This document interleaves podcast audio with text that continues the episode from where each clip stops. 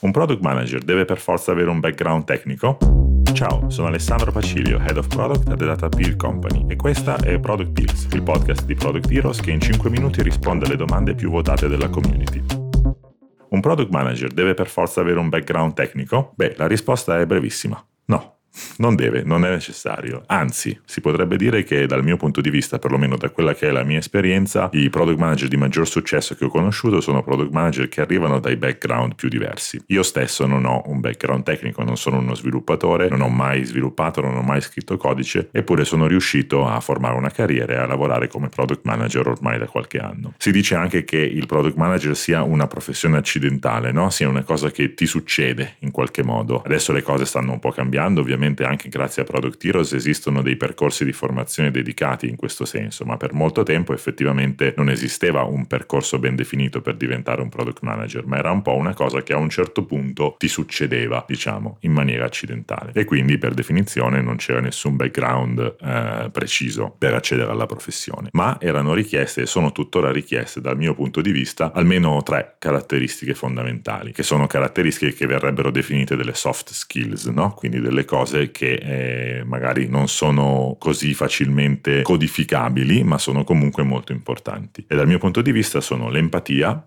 la curiosità e il metodo. Quindi cosa significa l'empatia? Empatia significa essere in grado di eh, mettersi no, nel, nei panni di qualcun altro, che è una caratteristica fondamentale per un product manager perché il product manager deve essere non solo il campione, eh, come si dice il customer champion, no? il campione dell'utente finale, quindi chi si fa invece di portare avanti quelle che sono le esigenze e le richieste del cliente finale e chiaramente per fare questa cosa deve essere in grado di interpretare queste richieste, queste necessità, mettersi nei panni anni del, dell'utente finale. Allo stesso tempo però deve anche avere un'empatia nei confronti dell'azienda, nei confronti di quelle che sono le richieste dei vari team e dei vari stakeholder con cui avrà a che fare. È chiaramente necessaria una certa curiosità o un'attitudine alla sperimentazione, mettiamola così. E questa sicuramente è una cosa che alcune persone con un background tecnico hanno per definizione o per formazione, no? per attitudine personale. Però chiaramente il voler porsi delle domande, no? io dico sempre che il product manager migliore non è la persona con le migliori risposte, ma è la persona con le migliori domande. No? Il voler porsi le domande, il porsi un problema, sicuramente è una caratteristica fondamentale di un buon uh, product manager. Il terzo punto poi è il metodo ovviamente il metodo scientifico, no? Io mi sono posto, mi sono posto nel, nei panni dell'utente, ho formulato una domanda e adesso devo formulare un'ipotesi, devo validare se quello che io ho intuito effettivamente aveva senso oppure no e devo farlo con un metodo, nel senso devo farlo in maniera che sia replicabile, oggettiva e il più possibile libera da storture, diciamo. Tutte queste tre cose non sono delle cose che sono fondamentalmente collegate ad un background tecnico. È chiaro che io poi come product manager devo essere in grado di far funzionare le cose con un team che è fatto da tecnici, quindi devo essere in grado di comprenderne il linguaggio, devo essere in grado di instaurare un rapporto di fiducia e devo essere in grado di contribuire in maniera eh, diciamo significativa e sensata alle decisioni che vengono prese. Quindi una comprensione dell'ambito tecnico sicuramente è molto utile anche per valutare i risultati, le stime che vengono fornite, insomma in generale come dicevo prima anche per ottenere la fiducia del team. Però sono competenze che si possono anche acquisire con l'esperienza, che non sono necessariamente eh, richieste diciamo a priori. Ora poi uno si potrebbe porre la domanda, ok non è necessario ma effettivamente è utile, è meglio se io ho un background tecnico e vado a fare il product manager? La risposta dal mio punto di vista è che è indifferente sostanzialmente. Eh, come dicevamo prima, ci sono sicuramente dei punti di forza, per esempio l'attenzione al dettaglio, la capacità di vedere le cose molto da vicino, che sicuramente è una cosa utile gestendo magari un prodotto o un processo complesso, ma ci sono anche i punti di debolezza. Proprio questa stessa capacità di vedere le cose molto da vicino a volte si traduce in pensare solo in termini di soluzioni e non di problemi, no? Vedere solo come vengono fatte le cose e non chiedersi perché effettivamente vengono fatte in una certa maniera. Quindi dal mio punto di vista